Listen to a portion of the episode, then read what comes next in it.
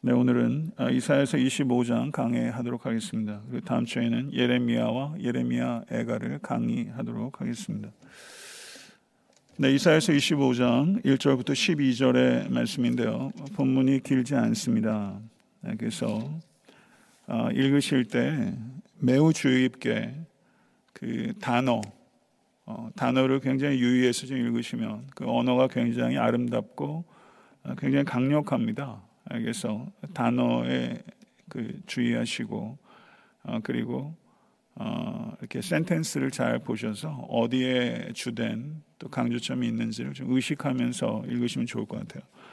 네, 25장 1절부터 12절까지 교독하겠습니다. 여호와여 주는 나의 하나님이시라 내가 주를 높이고 주의 이름을 찬송하오리니 주는 기사를 옛적에 정하신 뜻대로 성실함과 진실함으로 행하셨음이니라. 주께서 성읍을 돌무더기로 만드시며 견고한 성읍을 황폐하게 하시며 외인의 공성을 성읍이 되지 못하게 하사 영원히 건설되지 못하게 하셨으므로 강한 민족이 주를 영화롭게 하며 포악한 나라들의 성읍이 주를 경외하리이다. 주는 포악자의 기세가 성벽을 치는 폭풍과 같을 때 빈궁한 자의 요새이시며 환난당한 가난한 자의 요새이시며 폭풍 중에 피난처이시며 폭양을 피하는 그늘이 되셨사오니 마른 땅에 폭양을 제함같이 주께서 이방인의 소란을 그치게 하시며 폭양을 구름으로 가림같이 포악한 자의 노래를 낮추시리이다.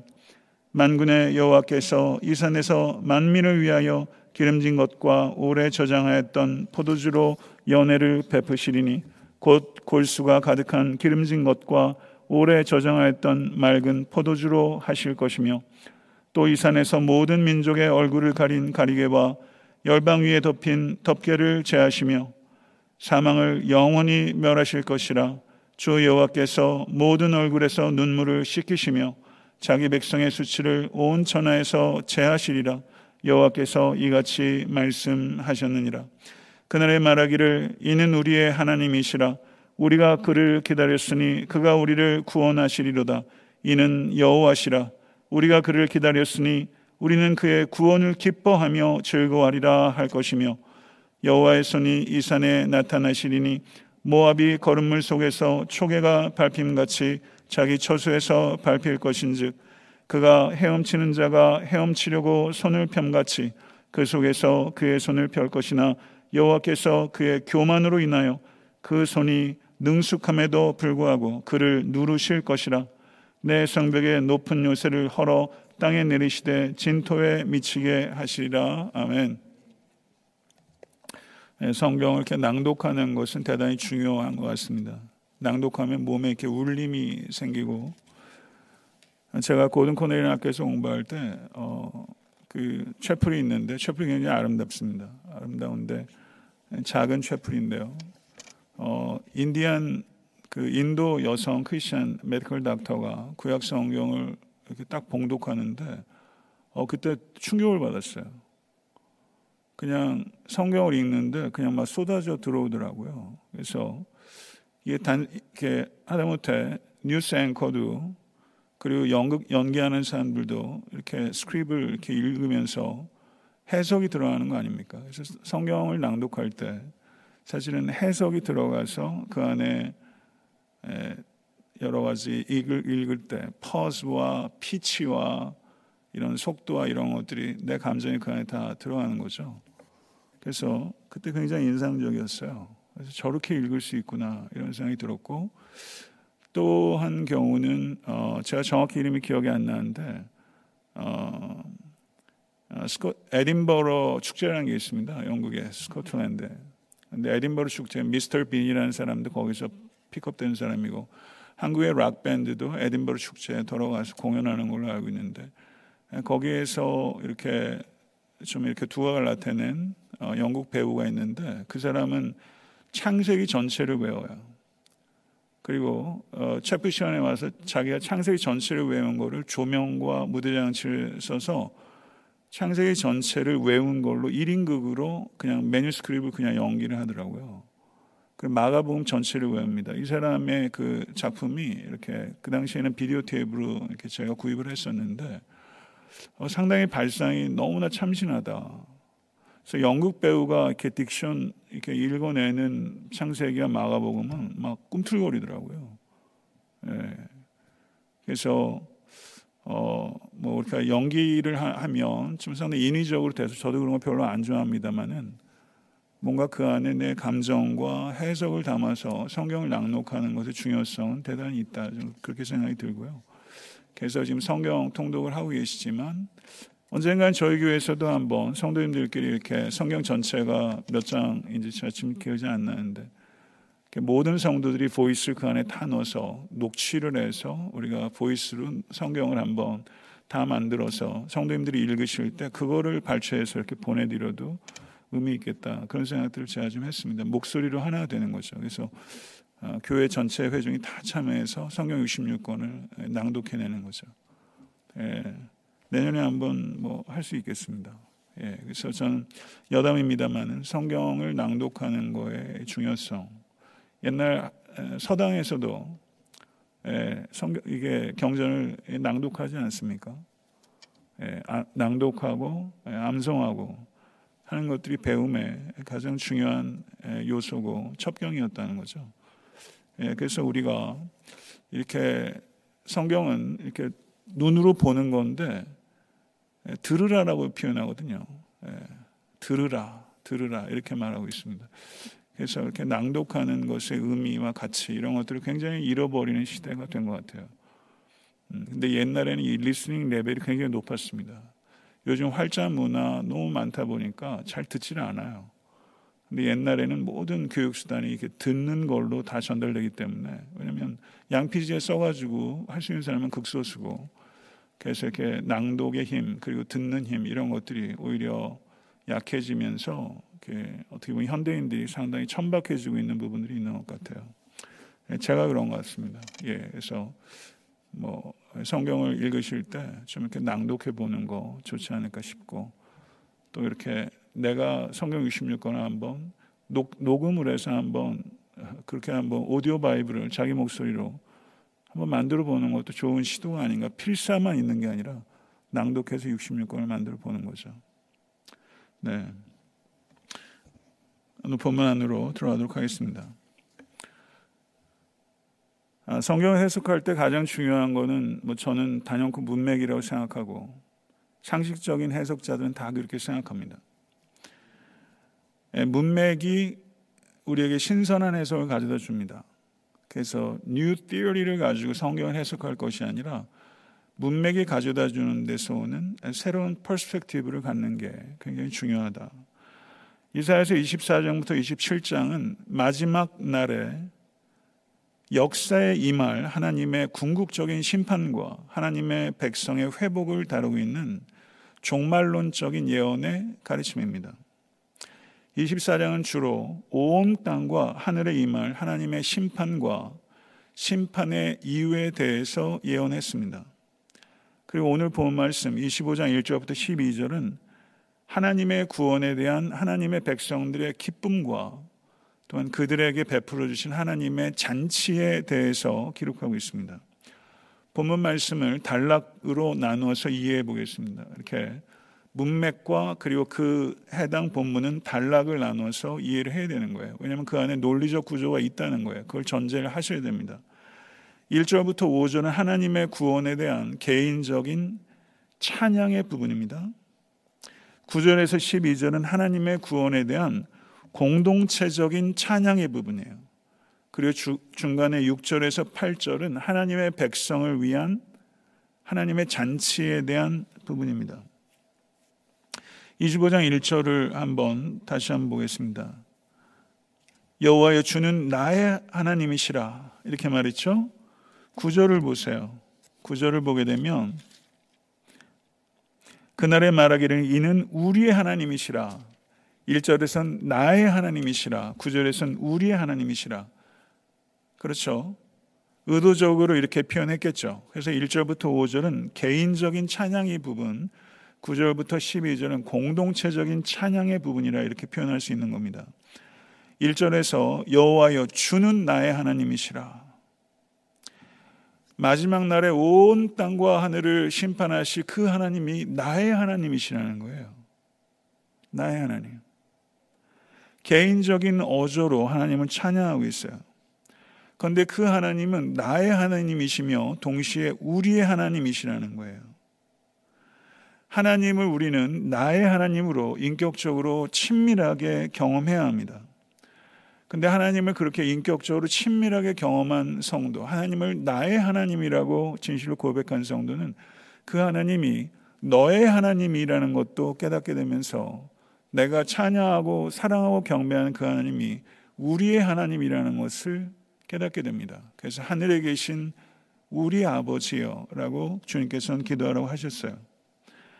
그래서 하나님을 나의 나의 개인의 하나님으로 경험하고 하나님을 우리 공동체 교회 교회사의 하나님이라고 고백하는 사람들은 나의 하나님, 우리 하나님에 절대 안주하지 않고 그 바깥에 있는 그리스도 바깥에 있는 사람들을 초대해서 그들도 나의 하나님으로 우리의 하나님으로 하나님을 만날 수 있도록 그들을 부르는 통로로 헌신할 수밖에 없는 것입니다. 하나님께서는 우리가 하는 모든 일들, 모든 말과 모든 행실과 그리고 우리의 존재 자체를 통해서 그의 거룩하신 이름이 높아지기를 원하십니다. 믿으십니까? 인간의 존재 목적은 그리고 여러분과 저의 존재 목적은 하나님의 이름을 찬양하는 것입니다. 하나님의 이름을 우리는 예배를 통하여 그리고 삶을 통하여 찬양합니다. 한 미국의 대학생의 이야기입니다. 가족들 가운데 대학에 최초로 들어간 사람이었어요. 근데 대학교에 들어왔더니 또 학교 친구가 찾아와서 이렇게 권하더랍니다. 이거 한번 해봐. 기분이 좋아질 거야. 아니, 난 하지 않겠어. 불안해하지 마. 아무도 몰라. 그런 게 아니야.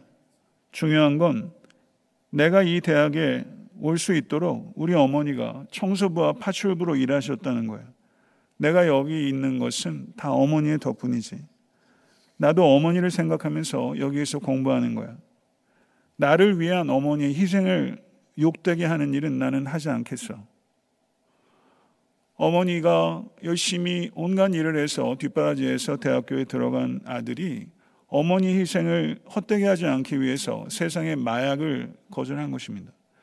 우리 그리스도인들은 예수님의 희생을 헛되지 않도록 세상의 죄를 거절해야 하는 것입니다.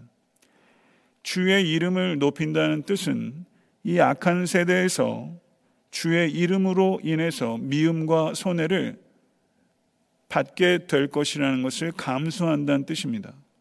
그것이 주의 이름을 높인다는 거예요.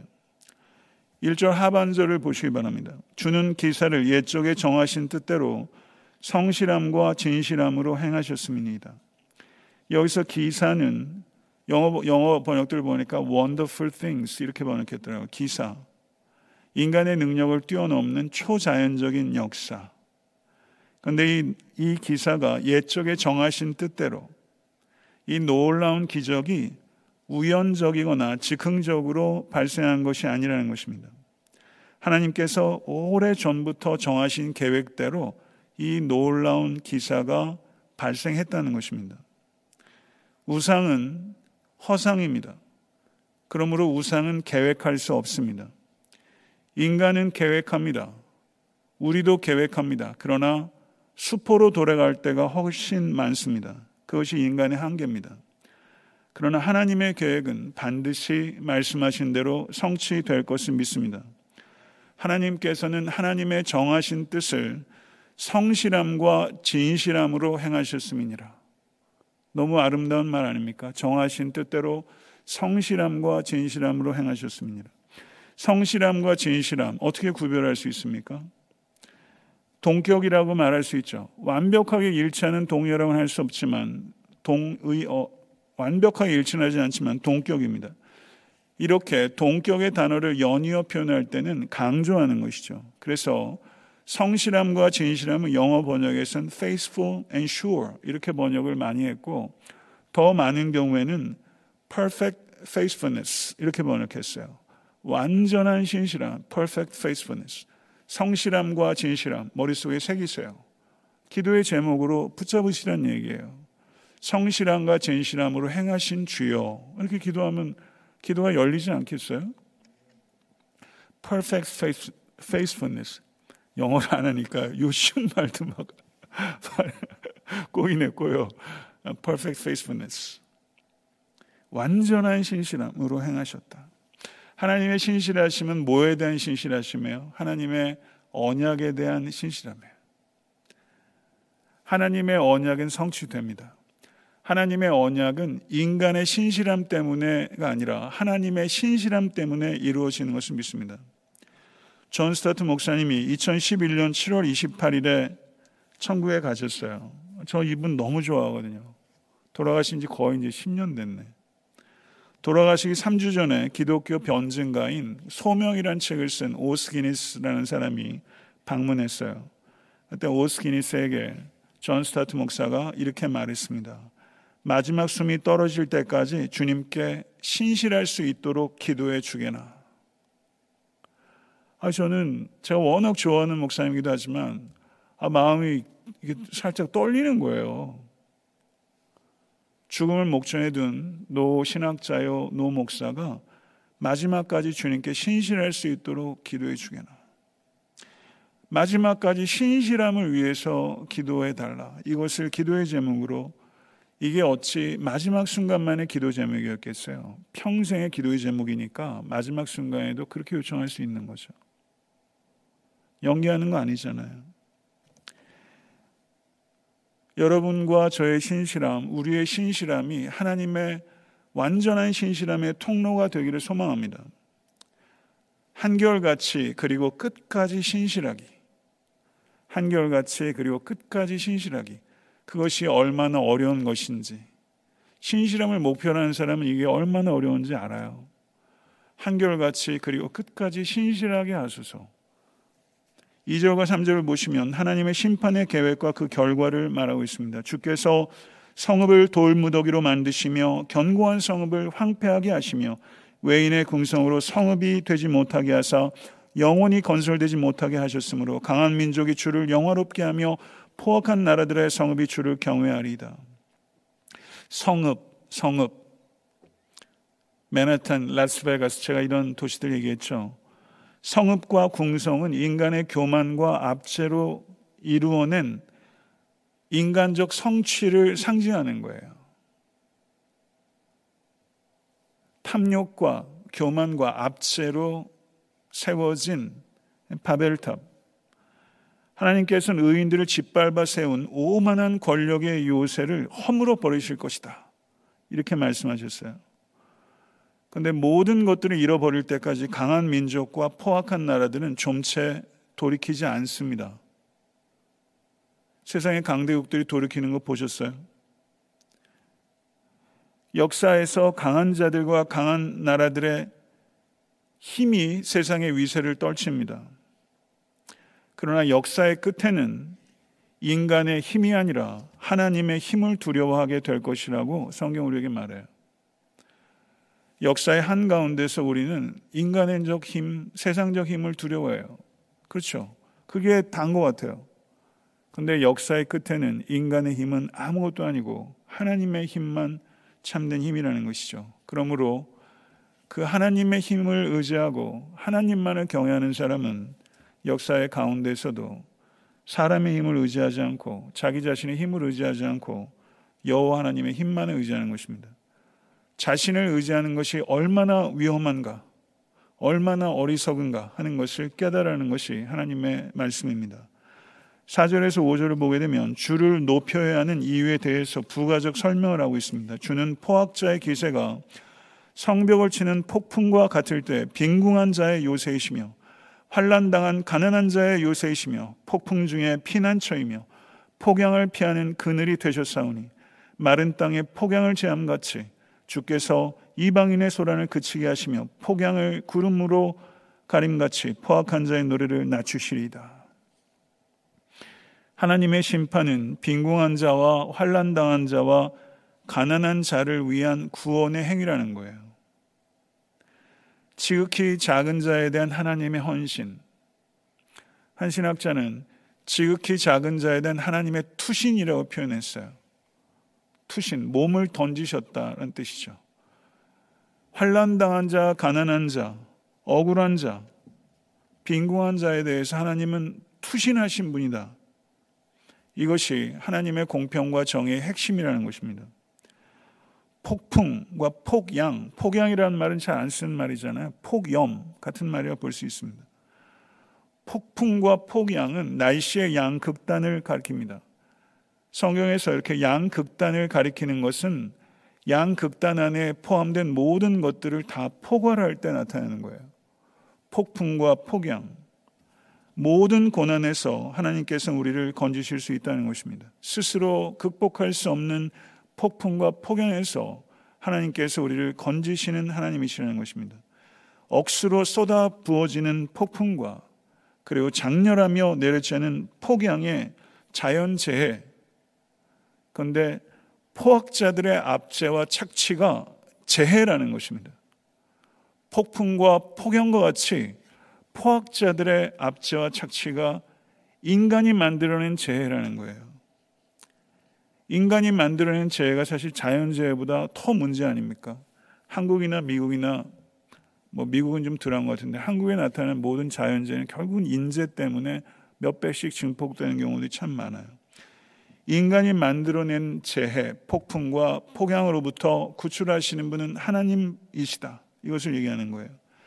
이 세상의 폭풍과 폭양으로부터 건져주겠다는 막시즘, 뭐 자본주의, 뭐 신자본주의, 뭐 제가 잘 모르지만 각종 이념과 혁명들이 군사혁명도 많았고요.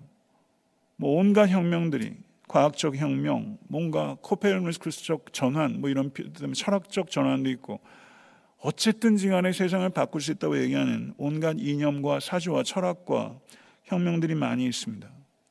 그리고 요새라고 말을 해요. 그런데 진정한 요새는 아니라는 것이며 그러므로 우리가 이 격변한 시대, 특별히 미국도 지금 대선 앞두고 있고 한국도 정치가 아주 정치판이 아주 이게 참 답답합니다. 그리스도인들은 특정 정치 이념이나 특정 정치 지도자의 경도돼서는 안 됩니다. 그건 하나님의 뜻이 아니에요. 우리 자신도 그리고 어느 누구도 진정한 요새가 되지 못합니다. 오직 하나님만이 진정한 요새입니다. 아멘. 이것을 진실로 믿으시는 여러분과 제가 될수 간절히 축원합니다. 6절에서 8절을 보게 되면 시온산에서의 축제를 묘사합니다. 만군의 여호와께서 이 산에서 만민을 위하여 기름진 것과 오래 저장하였던 포도주로 연회를 베푸시리니 곧 골수가 가득한 기름진 것과 오래 저장하였던 맑은 포도주로 하실 것이며 또 이 산에서 모든 민족의 얼굴을 가린 가리개와 열방 위에 덮인 덮개를 제하시며 사망을 영원히 멸하실 것이니라. 주 여호와께서 모든 얼굴에서 눈물을 씻기시며 자기 백성의 수치를 온 천하에서 제하시리라. 여호와께서 이같이 말씀하셨느니라. 아멘. 시온산, 이산이란 말이 세 번 등장해요. 시온산. 시온산에서 만군의 주 여호와께서 두 가지 일을 하신다는 거예요. 공급하시고 제거하십니다. 하나님께서 온 세상 만민을 위해서 향연을 통해 최고급 음식과 최고급 포도주를 공급하신다는 거예요. 또한 모든 눈물과 수치를 제거하시고 죽음을 제거하신다고 말씀하셨어요. 시온산에서 하나님께서 하신 이 두 가지예요. 공급과 제거. 그리고 가리개와 덮개는 극한의 애도와 슬픔을 표현하는 것입니다. 예수님께서 누가복음 7장 13절에서 나인성 과부가 아들의 죽음을 애곡할 때 예수님께서 그 과부에게 울지 마라. 관에 손을 대시고 청년아 내가 내게 멸하노니 일어나라. 명하셨더니 죽었던 청년이 일어나서 앉고 말도 하였고 하나님께 영광을 올렸다고 말씀합니다. 믿으십니까? 예수님께서 우리의 슬픔을 아세요. 여러분의 슬픔을 아세요. 슬픔이 있으시잖아요. 우리의 슬픔을 아시며 우리의 눈물을 멈추게 하시는 하나님이십니다. 요한계시록 7장 14절에 이는 보좌 가운데 계신 어린 양이 그들의 목자가 되사 생명수 샘으로 인도하시고 하나님께서 그들의 눈에서 모든 눈물을 씻어 주실 것입니다. 요한계시록 21장 4절 모든 눈물을 그 눈에서 닦아 주시니 다시는 사망이 없고 애통하는 것이나 곡하는 것이나 아픈 것이 다시 있지 아니하리니 처음 것들이 다 지나갔음이로라 아멘. 주님은 눈물을 씻어 주실 뿐만 아니라 웃게 하십니다. 아멘. 시편 30장 30편 5절을 보게 되면 그의 노여움은 잠깐이요 그의 은총은 평생이로다. 저녁에는 울음이 깃들일지라도 아침에는 기쁨이 오리로다. 아멘. 하나님은 우리의 눈물을 씻어줄 뿐만 아니라 아, 웃게 하시는 하나님이세요. 예수님도 많이 웃으셨을 거예요. 성경에 예수님이 웃었다는 장면은 없는 것 같아요. 근데 웃으셨을 장면들이 여러 군데 있는 것 같아요. 마태가 잘 쫓아오다가 바다에 빠졌을 때 저 같으면 킥하고 웃었을 것 같은데요. 어린아이들 안으시면서 상치 풀으시겠어요? 아니죠. 어린아이들이 얼마나 민감한데요. 예수님께서 십자가를 지러 올라가신데도 아이들을 이렇게 안으시잖아요. 제자들은 막 화를 냈는데 예수님 웃으셨다고요. 예. 그리고 우리를 웃게 하시는 하나님이신 줄 믿습니다. 여기에 보면 사망을 영원히 멸하실 것이니라. 사망을 영원히 멸하실 것이니라. 구약 성경에 뚜렷하게 부활의 가르침을 나타내는 구절들이 그렇게 많지 않아요. 근데 여기 있어요. 사망을 영원히 멸하실 것이니라. 아멘. 만약에 죽음이 인간의 끝이라면, 만약에 죽음이 여러분의 삶의 끝이라면, 개인의 삶의 의미가 사실 어디 있어요? 개인의 삶의 가치가, 개인의 삶의 가능성이 어디 있어요? 송두리째 다 빼앗기는 것입니다. 죽음은 죽음이 정말 끝이라면 우리의 존재적 가치, 도덕적 가치 없는 것입니다.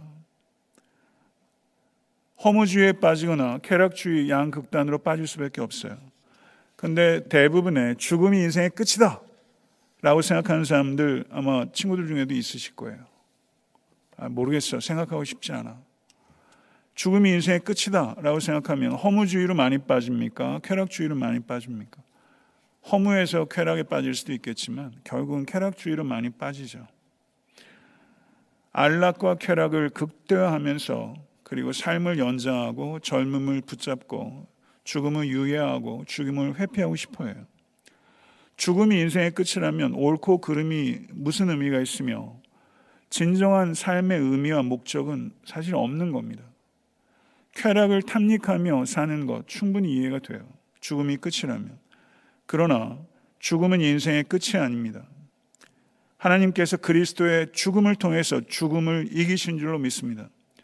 끝이 난 것은 그리스도가 아니라 죽음이었습니다. 죽음을 통해서 우리의 인생 끝이 나지 않습니다. 그리고 다시 사신 예수 그리스도께서 이 땅에 다시 오실 때 패배한 죽음은 완전히 죽게 될 것입니다. 아멘. 예수 그리스도께서 재림하실 때 죽음이 죽게 될 것이다. 멋지지 않아요? 죽음이 죽게 될 거라고요. 예수 그리스도의 죽음이 그것을 일으키신 거예요.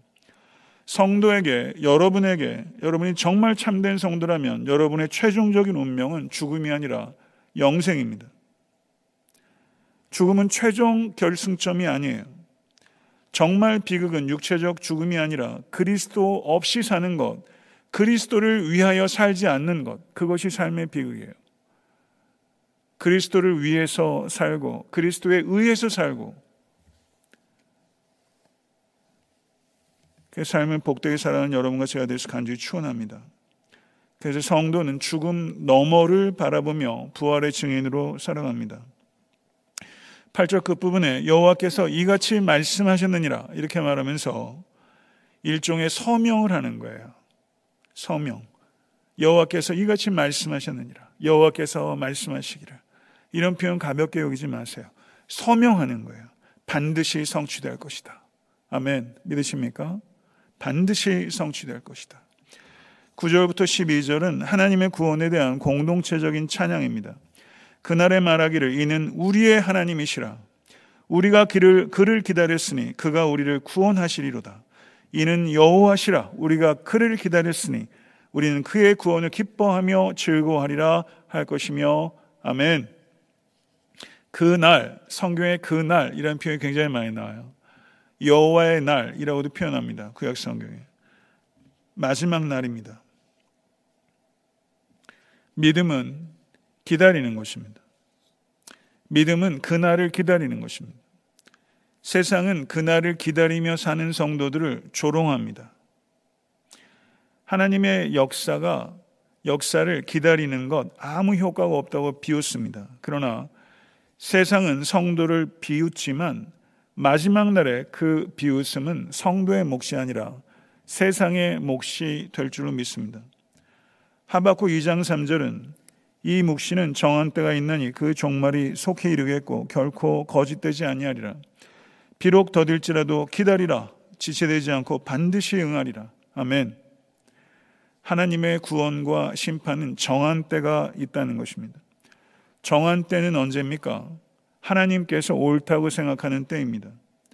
하나님께서는 허둥지둥하는 법도 없고 결코 늦는 법도 없으신 시간의 주인이십니다. 하나님께서는 하나님의 때, 하나님의 방법으로 하나님의 목적을 이루십니다. 이 사실을 진실로 믿으십니까? 그렇다면 조급해하지 않으실 수 있게 되기를 바랍니다. 마귀는 조급함을 통해서 성도에게 장난을 칩니다.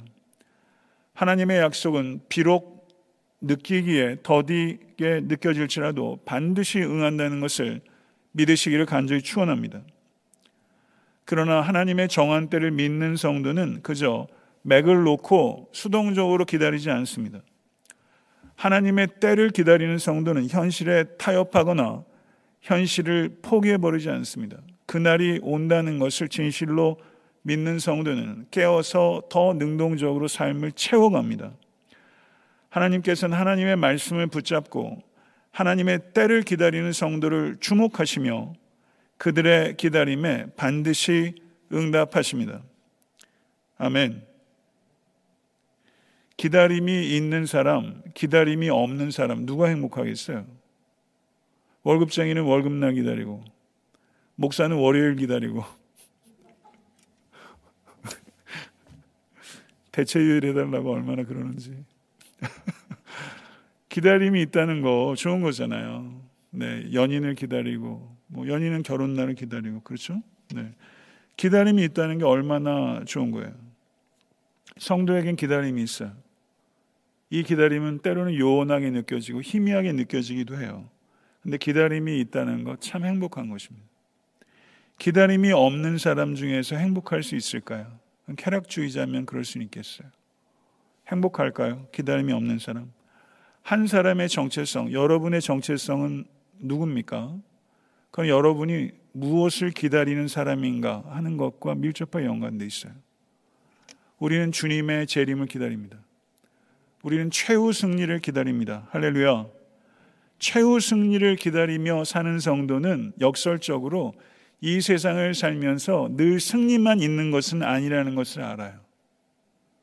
최후 승리를 기다리지만 이 세상엔 승리만 있지 않아요. 유념해요. 그렇지만 마지막에 완성된 하나님의 통치를 소망 가운데 인내해요.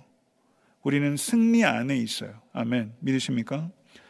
때로는 살다 보면 개인의 삶 속에서도 상황이 도무지 호전되지 않고 악화되고 그런 상황들이 있습니다. 그렇지만 참된 성도, 그날을 기다리는 성도는 잠시 실망할 수는 있지만 흔들림 없이 전진합니다. 오기로 버티는 것이 아니라 은혜로 넉넉히 이기시는 여러분과 제가 될 수 있기를 간절히 축원합니다. 하나님을 의지하는 성도는 겸손한 자이며 폭풍과 폭양에도 하나님의 보호와 축복의 손을 경험하게 되지만 자신을 의지하는 교만한 인간은 마지막 날에 하나님의 심판의 손에 짓눌리게 될 것이라고 성경은 경고합니다. 마지막에 축복의 손을 경험할 것이냐, 심판의 손을 경험할 것이냐. 하나님을 의지하는 자에게는 하나님의 잔치가 현실이 될 것이며 자신을 의지하는 자에게는 걸음더미가 현실이 될 것이라고 오늘 본문은 이야기하고 있어요. 25장 10절과 12절을 보게 되면 모압이라는 나라가 등장합니다. 어떤 특정한 나라나 민족을 코 꼬집으려고 한 게 아니에요. 이 모압은 교만한 자를 상징하는 것입니다. 10절 12절 제가 다시 한번 읽겠습니다. 여호와의 손이 이 산에 나타나시리니 모압이 거름물 속에 초계가 밟힌 같이 초계는 지푸라기예요. 지푸라기. 거름물 속에 초계가 밟힌 같이 자기 처소에서 밟힐 것인즉 그가 헤엄치는 자가 헤엄치려고 손을 펴같이 그 속에서 그의 손을 펼 것이나 여호와께서 그의 교만으로 인하여 그 손이 능숙함에도 불구하고 그를 누르실 것이니라. 내 성벽에 높은 요새를 헐어 땅에 내리시되 진토에 미치게 하시리라. 예 걸음물 속에서 헤엄친다. 그냥 실감나게 얘기하면 표현해야 되나 말아야 되나. 예, 우물 속에서 헤엄을 치는 거예요. 우물 속에서.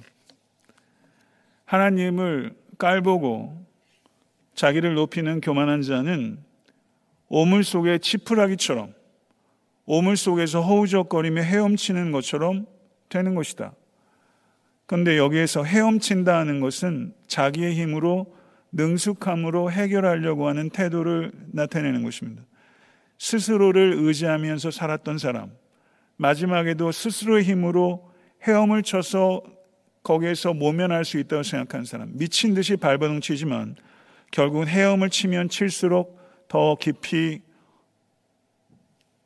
오물덩이 안으로 빠져들게 될 것이다. 이것이 하나님을 의지하지 않고 자신을 의지하는 사람의 결국이다. 이렇게 이사야는 우리에게 이야기를 하고 있습니다. 12절의 말씀을 보시죠. 다시 성읍의 모티브가 돌아갑니다.